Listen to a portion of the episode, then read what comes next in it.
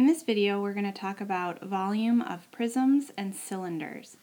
So what we see in uh, front of you here is a cylinder and a prism. This happens to be a pentagonal prism because the base is a pentagon. Um, and we want to first talk about, before we talk about the actual volume formula, we want to talk about the height of a prism or a cylinder. So when you're talking about the height of a prism or a cylinder, you're always talking about the distance between the two bases. So distance between the two bases. So when I look at these two pictures, I can see that the cylinder has two circle bases here and here. So when I identify the height, it's going to be this distance between the bases. So from the measurement from top to bottom in this case. Um, but remember, if the cylinder's on its side, then you can keep in mind that the height is just the distance between the two bases. Same thing for a prism. The height is going to be the distance between the two bases. So in this picture, this right here would be what we call the height and I use a capital H for that. So to find the volume of a prism or a cylinder, the formula is that you're going to take the area of the base, so I use a capital B because the base can be different shapes. Like in a cylinder, it's a circle. In a prism, it could be anything. It really, it could be any shape. It could be a triangle, a triangular prism, a rectangular prism. Um, this one's a pentagonal prism.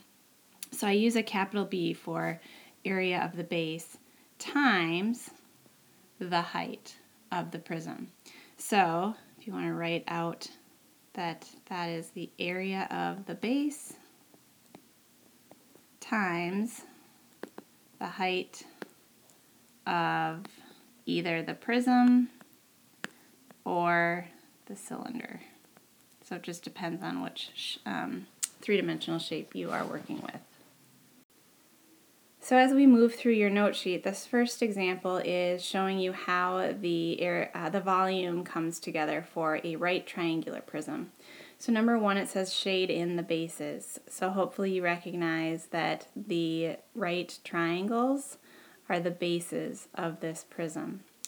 Label the height of the prism as h, and so remember that the height is the distance between the two um, bases, so 7 would be the height.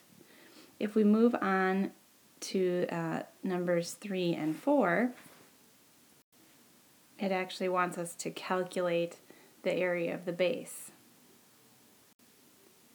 So here we have the area of the base, which because it's a triangle, it's going to be 1 half times the base times the height.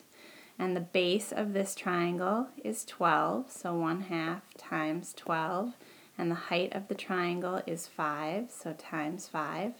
And if you multiply, you get 30 square units.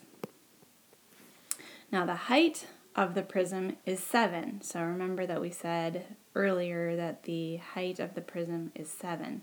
So to calculate the volume, the volume is equal to the area of the base times the height of the prism. Well, in this case, the area of the base is a triangle, so 1 half times base times height, times the height of the prism.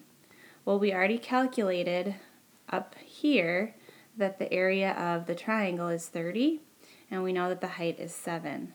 So when we plug that in, 30 times 7 is equal to 210. Now, uh, really important to know that when you do volume, you're no longer working with square units. You are now working with cubic units. So when I label this, I want to use a power of 3 on my label. When we talk about volume, we're talking about uh, what it would take to basically fill this shape with let's just say liquid, if we were going to fill this with water, um, it would t- it would be uh, fill 210 cubic units. Here we're looking at an example of a cylinder.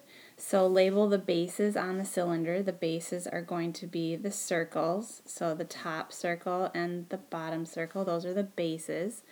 And because the base is a circle, we know that the area is pi r squared. And by looking at this picture, we can see that the radius of the circle is 3. So pi times 3 squared is 9 pi. Notice that it wants exact, so I'm just going to leave it as 9 pi. The height of this cylinder is 5. So to calculate the volume, which is area of the base times the height of the cylinder, in this case, we're going to do pi r squared times the height of the cylinder. We calculated up above that the area of the circle is 9 pi and the height is 5. So we would say that this cylinder has a volume of 45 pi.